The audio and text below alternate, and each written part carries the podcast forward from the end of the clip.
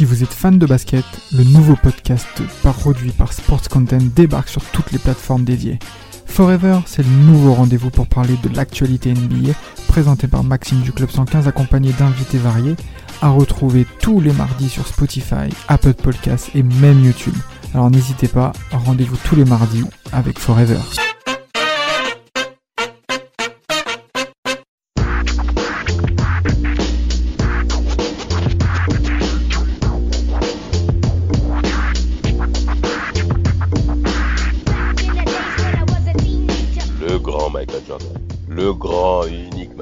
En effet, en 13 ans de carrière, il s'en est passé des choses. Et, euh, et 13 ans de carrière, parce qu'au tout début, ça commence d'abord en effet avec la rivalité avec les Pistons, l'admiration de la part de Magic et de Bird, bien qu'ils le regardent comme étant leur futur grand, parce que concrètement, c'est ce qui s'est passé. Mais c'est surtout avec Asa Thomas, euh, à qui on, bien entendu, on réserve un épisode, mais donc on n'ira pas forcément dans le détail par rapport à ces confrontations aux Pistons. Mais euh, je peux au moins vous dire comment est arrivée cette rivalité Déjà de 1, il faut savoir qu'en saison régulière, une fois Michael Jordan, euh, durant la période Bad Boys, où il commençait clairement à s'identifier comme étant les Bad Boys, Michael Jordan a dit en fin de match, après avoir marqué plus de 60 points, euh, personne ne peut m'arrêter. Et ça, dans la tête des Pistons, ça s'est très, très, ça, a été très mal perçu. Ça a vraiment mal passé. Et c'est juste après où, en effet, tous s'aperçoivent qu'il est extrêmement fort. De toute manière, Last Dance le dit, en effet, de la bouche de Asa Thomas. Mais par contre, les Jordan Rules ont été clairement une signification par rapport à ça, hein, euh, Vlad. Oui, bah c'était c'était pas franchement l'équipe euh, envers laquelle il fallait sortir ce genre de déclaration. Ah, pas du tout. ça, se résume juste à ça parce que voilà, les Pistons, on va, en effet, on va pas revenir non plus dans le détail dessus, mais bon, c'est une belle équipe de tête de con pour euh, pour dire un peu ce qui est. Et bah c'est là que vont venir notamment les fameuses Jordan Rules parce que bon après au vu de la performance de Jordan sur les fins 80 tout début 90 euh, le mec en termes vraiment offensifs c'est juste c'est juste un rouleau compresseur en fait. Mais c'est, ça s'arrête pas. Ça, voilà c'est ça ça s'arrête pas. Et euh, bah, il va il va même euh, y avoir euh, euh, du coup, euh, voilà, les, les, fameuses Jordan Rules, donc euh, qui vont qui vont se résumer en, en plusieurs règles selon son positionnement sur le terrain. Il va y avoir des prises à deux, voilà, il va y avoir, c'est surtout sur des systèmes de prise à deux. Lorsqu'il n'avait pas le ballon en main, il fallait au moins garder un contact sur lui, le toucher, etc., mais vraiment rentrer dans sa tête. Et notamment donc qui avait été euh, mise en place par euh, par Chuck Daly et bon ça nous a quand même donné de sacrées confrontations entre les euh, les Pistons et les Bulls du coup sur voilà sur la fin 80 début 90. Polo? Ouais, tout à fait, tout à fait. Mais je pense que comme comme vous l'avez si bien dit, euh, c'est une équipe revancharde. Les Pistons, c'est ils avaient beaucoup, beaucoup, beaucoup euh, de fierté justement à, faire comprendre à Michael Jordan que certes, il était, il, était le patron de devenir, mais qu'il fallait compter sur eux pour le, pour l'embêter, euh, être le poil à gratter de, de la NBA. Exactement, poil à gratter de la NBA. Et en effet, par rapport à, des confrontations qu'on se souvient, notamment à des joueurs qui évoluent au même poste que Michael Jordan. Et c'est là où j'aimerais vraiment qu'on puisse mettre le, le point dessus. Euh, parce qu'il y en a un, bien entendu, qu'on va revenir de suite dès début années 90, c'est Clyde Drexler. Michael Jordan sort en effet de sa victoire 91 euh, avec les larmes aux côtés de son père, dont on se souvient tous, face à Magic Johnson, qui lui-même va confirmer que c'était concrètement un passage à témoin et que concrètement c'était son tour maintenant de, de régner. Et le premier qui va se porter face au règne de MG, Sa Majesté, c'est Clyde Drexler. Quel est le, le premier point que vous pouvez dire par rapport à, à ce joueur au crâne dégarni, euh, Polo Vlad? je suis surpris que je suis surpris que tu passes la balle parce que c'est quand même les, un gars de chez toi. J'ai pas, envie d'en parler. J'ai euh, pas envie. J'ai pas envie. Clyde Drexler, bah déjà euh, dès le début en fait, tu as déjà une certaine concurrence et c'est une concurrence. Euh, bah, qui n'est pas volontaire en fait entre les deux. Hein. Ce sont pas les deux qui se cherchent, mais déjà rien que sur la draft 84, c'est les mêmes, déjà les mêmes postes deux joueurs avec une quand même forte exposition médiatique. Et les Blazers choisissent d'abord Drexler. Drexler passe avant, euh, passe avant Jordan sur, euh, sur la draft. Donc là déjà, il va déjà y avoir une, une certaine concurrence qui va s'installer entre les deux. Et, euh, et voilà, c'est deux profils qui sont, on va dire, quasi similaires, hein, qui sont très aériens. Oui. Euh, et ensuite, donc, il va y avoir euh, par la suite donc euh, la, la confrontation en 92 hein, sur les finales de 92.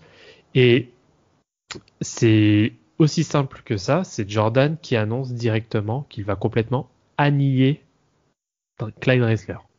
Et ça va se terminer avec un 4-2.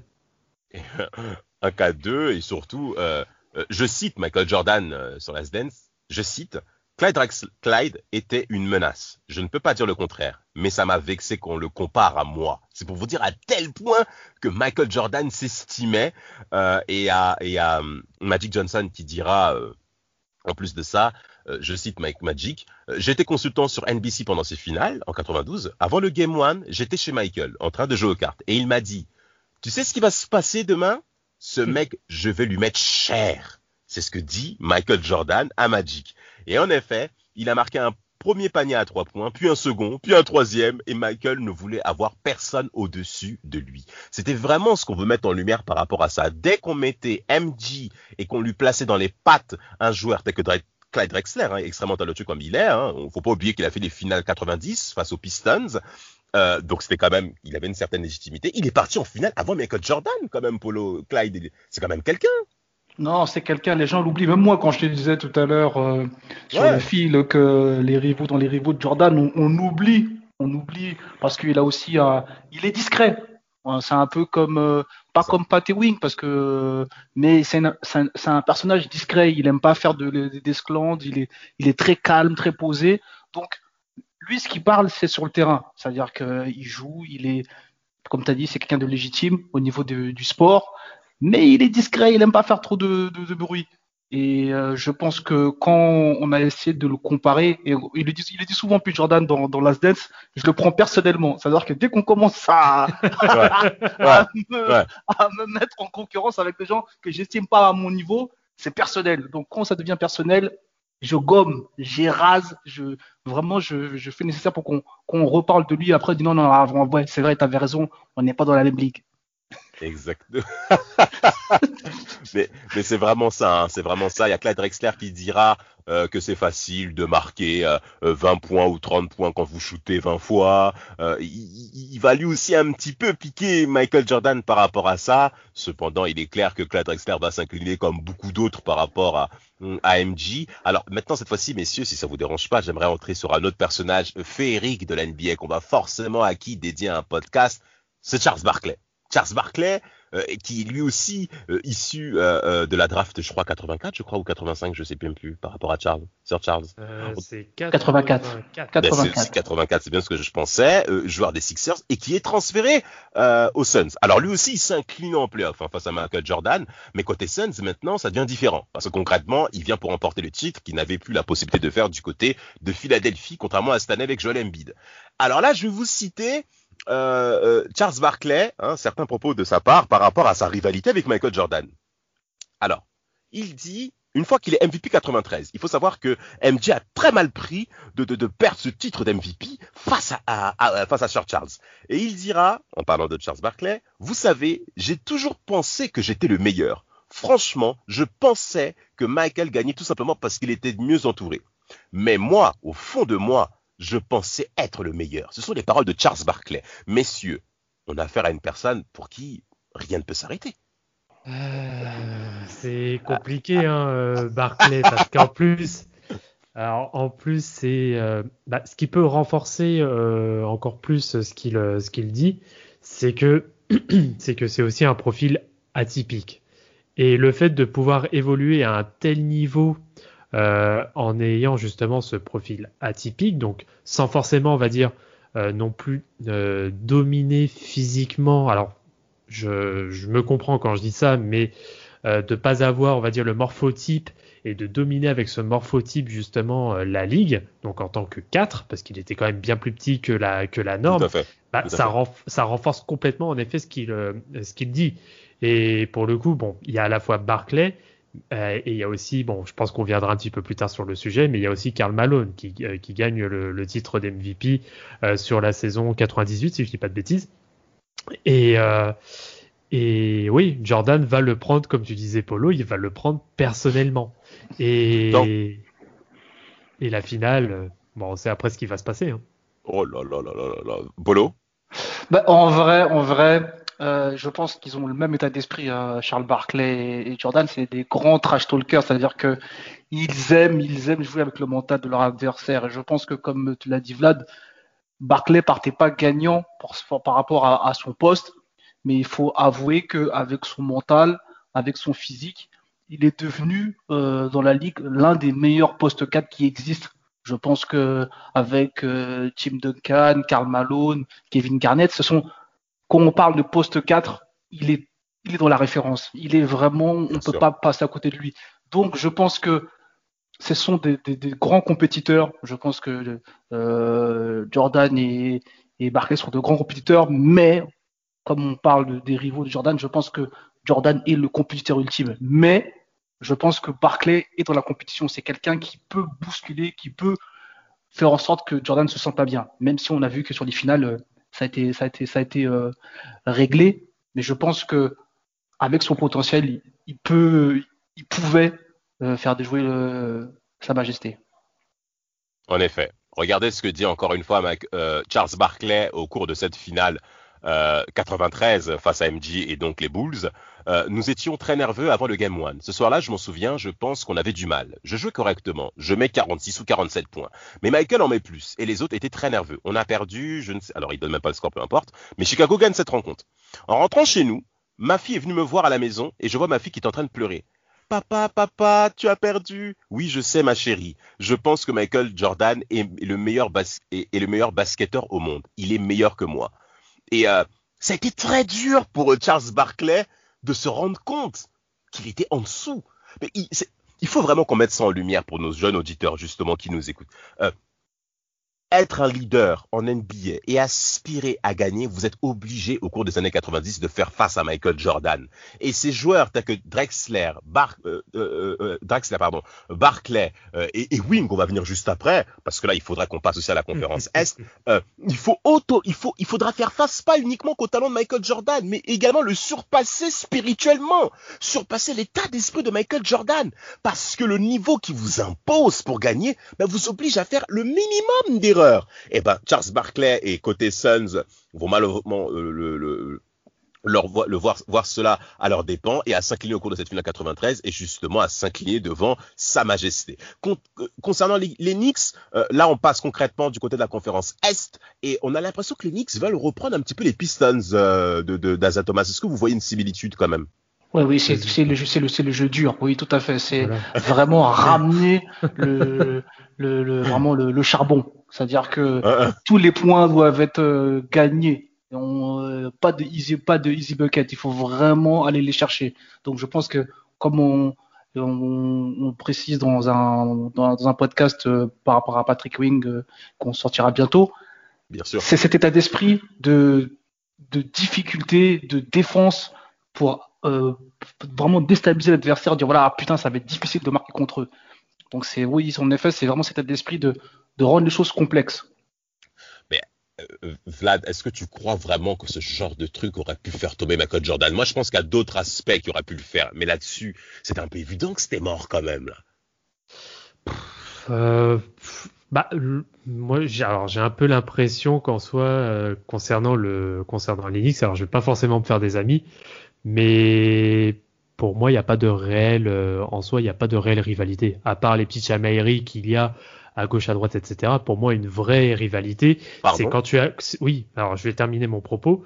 Quand, pour moi, une vraie rivalité, c'est quand les deux camps arrivent à gagner. Alors que là, sur les années 90, toutes les confrontations Bulls-Knicks, c'est 5-0 pour les Bulls. Ah ouais.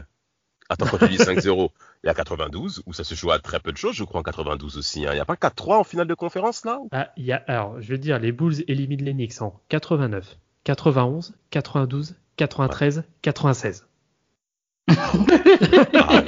L'équipe ah, C'est pour ça. Alors, je veux bien, je veux bien en ah effet entendre qu'il y ait, on va dire, une certaine animosité euh, ce qui est, euh, oh, oui, ce qui est, ce, qui est, réellement le cas, parce que les, les, deux équipes en effet ne peuvent vraiment pas se piffrer. Mais moi, j'appelle, c'est plus de l'ordre, euh, comme on dirait, du vraiment du bif, parce que c'est vraiment en fait personnel. Euh, mais pour moi, c'est pas la rivalité. Enfin, moi, tu me dis un Chicago-New York. Oui, c'est une, une, rivalité, mais sans en être une réellement, parce qu'au final, c'est toujours la même équipe qui gagne. et c'est malheureux, hein. mais pourtant, il y a eu de très très grosses séries. Euh, il y a même euh, en 93 où là on se dit, allez, peut-être éventuellement la Lennox vont réussir à faire entre guillemets l'upset en menant d'abord 2-0, mais au final, euh, non, rien du tout. Non. Non, en effet, puisque les Knicks sont premiers de la conférence Est en 93, euh, Pat Wing est concrètement au sommet de sa carrière, bien entendu, et, et, et, à cet échec, encore une fois. Et surtout, il y a même ce qui se passe, c'est que Charles Buckley dira, je reviens encore sur lui parce que c'est un personnage qui me fascine, quand vous perdez contre Michael Jordan, ça vous suit à vie. Mais on a l'impression que même Pat Ewing, ça le suit. C'est-à-dire, il y a des moments où Michael Jordan s'amuse à, enfin s'amuse non, mais parce que lui rien ne s'amuse. Hein. Quand c'est la compétition, tout est une question de compétition. Euh, il va toujours reprocher à ces mecs, je t'ai battu, je t'ai battu, même au téléphone. Pat Wing dira ça. Euh, il dira même des fois, il va, il va lui dire ouais, euh, année 90 à tout prix. En plus, il y a un game que ESPN diffusait, ESPN classique, hein, je parle bien, hein, qu'on salue, euh, bien entendu en nous écoutant. Euh, il y a un dunk que Michael Jordan sur la tête de Pat Ewing au Madison Square Garden. Et après, tu as Jordan qui insulte euh, euh, Ewing, mais Ewing est à terre. Il, est cuit. C'est pour vous dire à tel point cette animosité, comme tu parlais Vlad, qui était extrêmement visible même à l'œil nu. Et concrètement, moi, ça m'a clairement passionné. Et encore une fois, un, rival à Michael Jordan qui n'arrive pas à tenir dragée haute à sa majesté. Euh, est-ce que vous avez d'autres éléments, messieurs? Parce que c'est clair que les Knicks, quand tu, tu, tu, nous as mis tout le monde d'accord avec cette série, hein, Vlad. Hein. Polo, tu as d'autres points à mentionner? Peut-être celui qui a fait le plus souffrir Michael en finale? Ah, qui a fait le plus souffrir Michael en finale. Après, je sais pas si. Moi, je pense à mon gars Gary Payton, mais parce que ah. c'est comme le dit souvent, comme le dit souvent hum, Samuel. C'est, je pense qu'ils avaient rien à perdre. Donc en vrai, comme ils étaient dans une position euh, où euh, pour eux c'était déjà bien d'être là, en vrai ils jouaient sans aucune réelle pression. eux ils avaient juste à montrer que c'est des bons joueurs, c'est des joueurs qui sont mérités d'être en finale. Donc en vrai dans leur esprit il n'y avait pas cette, comme tu dis cette pression de se dire bon on est face à Michael Jordan, ah il faut pas qu'il nous roule dessus quoi. Il faut qu'on soit, euh, faut qu'on soit les, faut qu'on soit respectable. Eux ils se disent non mais nous on est là on joue. On est là, on se fait plaisir, on joue. Si on, si on les bat, tant mieux. Si on les bat pas, ben, voilà, c'est la vie. Donc, je pense que c'est l'un des seuls rivaux ou des seuls rivales qui, qui y allait sans se dire bon, on va peut-être se faire bastonner, tu vois. c'est un peu ça, moi, ce que je trouve à ce niveau-là. Vlad, qu'est-ce que tu en penses de, de The Glove? Ah bah, Sur toutes les finales des Bulls, euh, la Sonics Bulls, c'est celle que je préfère parce que je ah sais pas, c'est ouais, moi c'est celle que je préfère. C'est peut-être celle qui est peut-être un petit peu plus ouais, peut-être un peu plus spectaculaire ou bah après il y a des personnages aussi que j'aime bien, hein, Gary Payton, voilà, c'est un, un meneur que j'ai toujours euh, que j'ai toujours apprécié. Mais ouais, je sais pas, je trouve je trouve que c'est différent que par rapport à Utah. Euh, j'ai plus j'ai plus l'impression bah, j'ai plus l'impression en fait que la série a malheureusement il y aura eu qu'une seule série mais avec des gars qui ont quand même un minimum euh, un minimum de fierté euh, parce qu'ils se font mener 2-0 et ils remontent quand même 2-2 derrière. Euh, y a... Ouais, c'est vrai. Ou c'est 3-0 et 3-2, je me rappelle. 3-0, c'est 3-0 en 96. 3-0, ouais. voilà, c'est ça. 3-0, ils arrivent quand même à remonter 3-2. Tu dis, ah, est-ce que ça, est-ce que ça va taper l'upset? Et les au mecs final, oui, les, les, mecs ont énormément de fierté. Et puis, euh, ouais, je sais pas. J'ai, en tout cas, c'était plus dans, vraiment dans la globalité que j'avais, beaucoup apprécié euh, cette série. Mais euh, ouais, ouais, bah Peyton. Alors après, Peyton et Jordan, de toute façon, ce sont deux, deux gars en soi qui s'entendent bien déjà de base. Vrai. Vrai, et, et c'était plus un jeu en fait de bah, de se foutre dans l'art, de, de limite de bah oui même de s'insulter pendant le match, mais tu sentais que c'était vraiment euh, un peu l'essence du jeu en fait et que ça faisait clairement partie du jeu et que derrière une fois que le match est terminé voilà bon on se, on se serre la main il y a, y a pas de il y a rien de personnel même s'il y a mhm. des choses qui pourraient être interprétées euh, comme mhm. mais oui c'est c'est ça en fait c'est hyper sain je trouve je vais vous citer un, un, euh, Gary Payton mentionner un point de sa carrière face à Michael Jordan il dira Euh, je cite C'était un match de pré-saison, lors de mon année rookie. On était en 90, donc juste avant le premier tripit. Il, il perdait encore contre Détroit en parlant de Michael Jordan. Je me suis pointé dans ce match comme un numéro 2 de draft, parce qu'en effet, il était euh, classé très haut euh, à la draft. Je me foutais bien de savoir qui était Michael Jordan. Je me disais qu'il était bon, et, mais qu'il ne fallait pas exagérer. Michael était sur le banc pendant la majeure partie du match. En effet, c'est un match de pré-saison. BJ Armstrong a défendu sur moi et je lui ai mis 19 points. C'était un rookie. Évidemment, j'allais faire le fou. Je me suis mis à le chauffer et à courir devant le banc des Bulls. C'est ce qu'a fait Gary Payton déjà. Pour dire à tel point que le mec, il est charpé. Quelques semaines plus tard, on a joué les Bulls pour la première fois en saison régulière à Seattle. J'attendais ça. J'avais bossé et j'étais prêt. Je me suis dit, je n'en aurais parlé, je, n'en aurais passé 19 la dernière fois. Je peux m'occuper de MG. Ok, bon courage. Il fait la comparaison entre un match de pré-saison et euh, la régulière saison. Avant le match, tout le monde s'est checké. Michael ne m'a pas serré la main.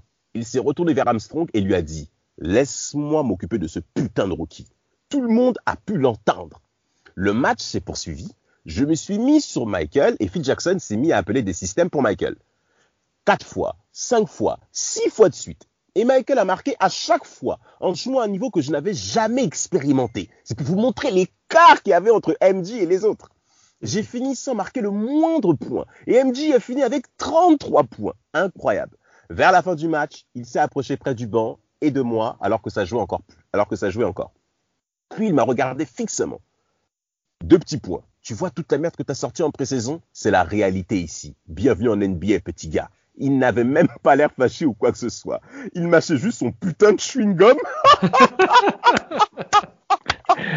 Ouais, ouais, j'en avais parlé quand on avait fait le podcast de, Gary Payton, justement. Oh. Et c'est vraiment le, tu, tu sens que euh, tout est pris personnellement. Il n'y a pas de, rien n'est laissé au hasard. C'est vraiment le, mec, c'est un assassin. C'est-à-dire que tu m'as dit un truc, euh, une merde, euh, il y a deux semaines sur un truc, j'ai pas oublié.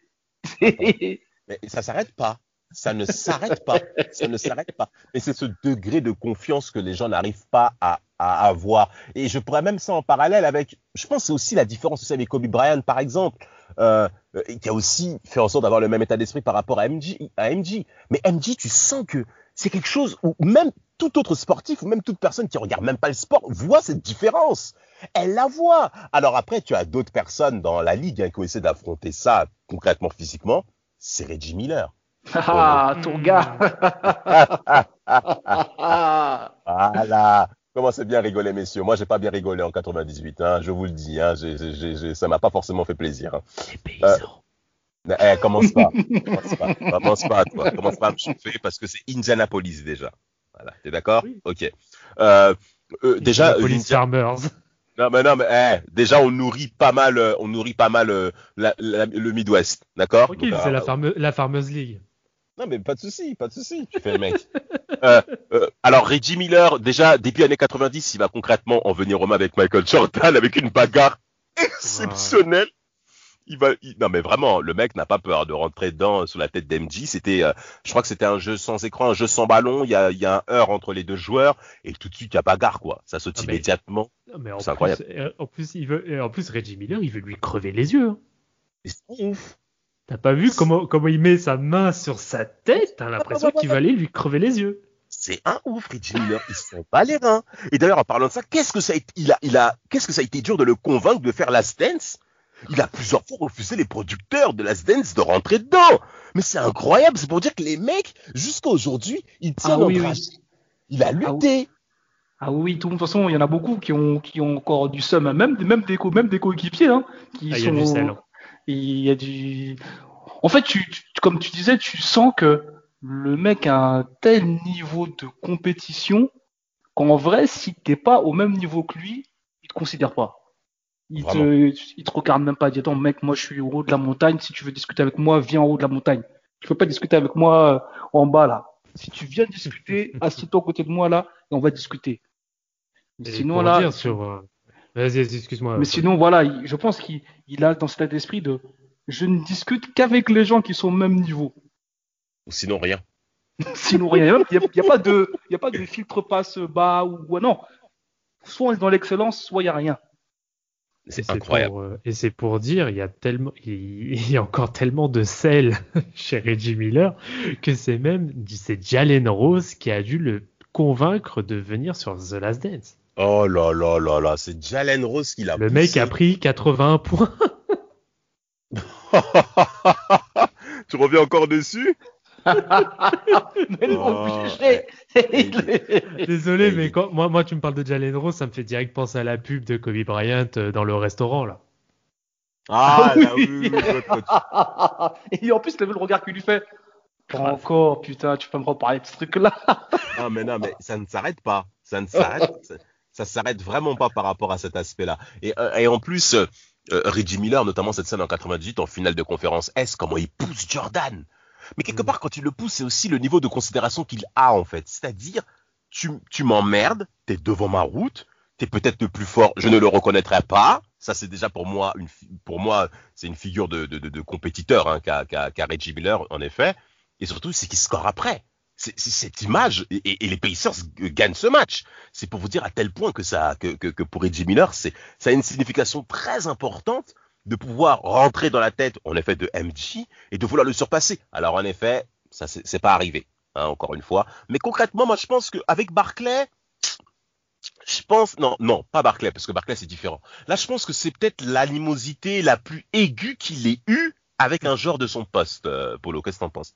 Oui, oui, totalement. Je pense que, comme tu as dit, c'était carrément viscéral. Hein. C'est-à-dire que, comme là, on parle de Last Dance, euh, pour qu'on vienne le, le, solliciter à de maintes reprises pour qu'il donne son témoignage. Tu sens encore qu'il a, même si je pense qu'il qu qu a, de l'eau capacité sur les ponts, mais c'est encore très ancré. Tu vois, c'est des trucs qui sont des trucs qui sont arrivés en 98, on est en 2021. bah, surtout, ouais, surtout que tu te dis qu'à côté, Reggie, bah, pour moi, à cette heure-ci, Reggie Miller, c'est vraiment, enfin, Reggie Miller, les Pacers de 98, c'est pour moi l'équipe qui arrivait le, enfin qui a été le plus proche de faire tomber les Bulls de Jordan. Bien sûr, bien sûr. Et je pense que c'est et je pense que c'est là que tu as encore plus de rancœur chez euh, chez Miller parce que lui de son côté, il se, il se remettra jamais de cette défaite. Oh là là, ça c'est encore un sujet particulier où moi-même quand j'ai vu ça, c'était bon je, commençais déjà à suivre la NBA, hein, très cher auditeur. Je ne mens pas. Je suivais déjà la NBA. Canal Plus était là. Ça commençait un petit peu à rentrer. La couleur jaune m'impressionnait de la part des Pacers. Et je pensais voir pour la première fois quelqu'un faire chuter Jordan. Il en a, il en a pas été, mais en effet, c'était très très proche. Mais il y en a un autre à qui, euh, concrètement, euh, il, il, ose même pas parler, c'est John Stockton. John Stockton, poste 1, que j'ai positionné comme étant le meilleur meneur en NBA euh, de l'histoire et j'ai entendu le numéro 4 et encore une fois ça m'a fait bondir pour, euh, pour euh, rappeler ça à plusieurs. Il refuse même d'en parler aujourd'hui. Mais qu'est-ce qui se passe avec John? Pourquoi? Faut, qu'on parle un petit peu du, du, bonhomme. Pourquoi il refuse de parler d'MJ comme ça? Ah, Je pense que c'est pareil. C'est-à-dire que tu l'affrontes à plusieurs reprises en finale et le résultat est le même. C'est-à-dire que soit tu, tu, en fait, c'est presque tu renonces. Tu dis putain, euh, je pense que vous en discutiez il n'y a pas très longtemps, mais en vrai, tu dis c'est, tu dis c'est le seul obstacle qu'il me reste avant d'atteindre le Graal. C'est le seul type. S'il n'existerait pas, je serais déjà roi du pétrole. Exactement. Donc tu, tu, tu, peux toujours te dire, ouais, c'est vrai, c'est un, c'est, c'est un grand sportif, mais il nous en a fait tellement baver, il a tellement, il est tellement rentré dans nos têtes, il nous a tellement trash talké, il nous a tellement humilié. Ok, tu peux être chrétien, tu pardonnes et tout, tu, vas à l'église. Tu... Mais parce que c'est le cas de Stockton. Le cas de Stockton. Hein. Le poids est lourd, euh, Damas. Bah, mais c'est le cas de Stockton. Hein. C'est le cas de Stockton. Hein. Avec sa chrétienté, il affirme clairement avec sa femme et une veste en cuir catastrophique. Il y avait une photo. Oh la chemise qu'il a portée. le mec, il est millionnaire. Il sape comme un bâtard. Incroyable. Oh mon dieu. Euh, Vlad, t'as un dernier mot à dire par rapport aussi à Karl Malone aussi. Qu'est-ce que ah, vous en bah pensez de... Ah bah là par contre Karl Malone c'est rentré euh, pour moi c'était bien limite bien plus personnel que les autres euh, parce que c'est vraiment. Alors déjà, c'est le seul à avoir rencontré déjà Jordan deux fois en finale, bon, avec avec Stockton, mais le comment dire. Bon, lui, par contre, il a, il a quand même un peu moins de rancœur euh, par, rapport, euh, par rapport à Jordan. Bon, même si euh, dernièrement, il a quand même lâché quelques, quelques punchlines à son, à son sujet. Mais ouais, c'est différent parce que là, on parle d'un MVP à MVP. Et, et ça, par contre, ça, c'est la chose que Jordan n'a clairement pas supporté, notamment sur la saison 97. Bah, c'est que, c'est que Karl Malone qui euh, jusqu'à jusqu'à son titre de MVP n'était pas dans n'a jamais été dans la, réelle euh, dans la réelle conversation euh, de meilleur joueur au monde, mais mhm. qui gagne quand même le titre d'MVP. Et là, ça, l'a touché. Ça l'a touché direct, en, ouais, là, en, plein cœur. Et bah, de toute façon, il a dit, ok, très bien, bon, on se retrouvera en finale, mais je montrerai qui est le vrai MVP. C'est incroyable. C'est ouf. Hein. C'est incroyable. Et, en effet, c'est ce qui s'est passé avec ce match 6 euh, exceptionnel de, d'MG, bien entendu. Euh, mais Carmalone qui dira clairement, hein, moi, j'ai pas affronté Michael Jordan, j'ai affronté les Bulls. Hein. Après, on lui repose la question par rapport à Jordan. Oui, oui, c'est un très bon joueur de basket. c'est vraiment, il est, il est exceptionnel. Mais j'ai affronté les Bulls. Ça, il veut pas. Génial. Ah, mais c'est incroyable, quoi quel personnage ce mec C'est vraiment un type de saloon quoi, avec ses chapeaux et ses camions, mais, mais, ses motos. Mais, mais le mec, il veut, il veut, il est fermé. Il bouche la porte à, la reconnaissance d'autrui. Euh, limite, c'est du déni en fait. Mais bien sûr. oui, c'est un peu ça, je crois. En fait, t'as un traumatisme et tu, et tu développes du déni, en fait. Non, mais, mais, mais, mais, et, ça ne s'arrête pas. Ça ne s'arrête pas jusqu'aujourd'hui, 20 ans plus tard. Alors, euh, messieurs, euh, moi, j'aimerais vous donner un petit, alors un, adversaire potentiel que Jordan n'a pas affronté. Qu'est-ce qui serait passé selon vous avec Hakim Olajuwon? Oh, c'est une très bonne question. C'est une très bonne ah, question. Ah, ah, Franchement, c'est une très bonne question et je pense que tout le monde se la pose, mais c'est difficile de, faire un match-up euh, parce que un, ils sont pas au même poste mais c'est vrai qu'on on, on a fait des podcasts sur justement sur euh, les finales de, de, Houston, de Houston face euh, aux jeunes euh, aux jeunes loups d'Orlando. C'est vrai que à son prime, Hakim Olajuwon était vraiment une machine de guerre aussi. C'est-à-dire que euh, il était toujours présent dans les moments chauds. Quand il fallait mettre un, panier, quand il fallait prendre un rebond, quand il fallait rebooster son équipe, ah, tu pouvais compter sur lui. C'est ça, c'est ça. Même si lui aussi va prendre des, des, fessées en, en, en playoff aussi hein, durant les années 90. Hein. C'est vrai qu'on dira qu'Akim Olajuwon a gagné pendant euh, que Jordan était absent, mais quand Jordan était là, il n'était pas forcément en finale aussi régulièrement. Vlad aussi, hein. il a aussi perdu, hein, Hakim euh, The Dream. Oui, oui, bah il a en effet, il a perdu. Bon, lui par contre, il a connu aussi, lui par contre, il a connu euh, les finales très tôt. Euh, donc bon, il y a ça aussi qui joue, qui joue en son avantage. Mais la, la fameuse théorie où on dit que si Jordan n'avait pas pris sa première retraite, euh, les Bulls auraient enchaîné 8 d'affilée. Très honnêtement, face alors, si c'était bien sûr avec bien sûr des si on refait on refait tout un monde mais s'il y avait une confrontation Bulls Bulls Rockets ah je suis pas si sûr au final hein. Parce que vrai? Ah, je sais pas, parce que pour le coup, euh, ouais, Olajuwon, quoi. Olajuwon, on le sous-estime énormément quand même. Et, et on sous-estime aussi pas mal hein, l'équipe de l'équipe de Houston hein, de, de l'époque. Hein. C'est c'est une équipe qui a du cœur, qui a qui a de la fierté et euh, qui ouais je franchement je je mets pas ma main coupée que les Bulls passent forcément. En tout cas, je pense s'il y, y, avait double confrontation euh, sur les deux années d'affilée, je, suis limite prêt à mettre ma petite piécette que Houston en remporte au moins Ah, c'est fort probable, c'est fort probable. En tout cas, euh, MJ va toujours maintenir hein, cette, cette, idée de confrontation avec les joueurs des années 90. Aja Thomas dira qu'au cours des années 80, il a beaucoup perdu, euh, mais années 90, c'était pour lui. Et en effet, ça l'a été. Euh, Charles Barkley dira hein, qu'il lui aussi a, bah, qu'il a des regrets de ne plus s'entendre avec Michael Jordan. Charles Barkley avait, je m'en souvenais, euh, je crois début année 2010, avait critiqué le management de Michael Jordan du côté des Hornets, euh, anciennement Bobcats, et il dira que Jordan a toujours besoin d'être entouré de personnes qui soient bénies oui à, à, ses côtés. Je pense que Barclay avait raison. Jordan l'a pris personnellement et a concrètement coupé les ponts avec Barclay. Barclay regrette hein, qu'il y ait cette cette absence hein, dans leur amitié, qui est cette cassure dans leur amitié. On se souvient que plusieurs fois, pendant la période du All-Star Game, ils partaient faire des concours de golf ensemble. Donc malgré leur rivalité, euh, Jordan et Barclay arrivaient toujours à, s'entendre au-delà du basket. Cependant, quand on est sur le terrain, euh, clairement, euh, il fallait l'emporter. Là où l'autre devait l'emporter. Et très, très souvent, et comme toujours, c'était Michael Jordan.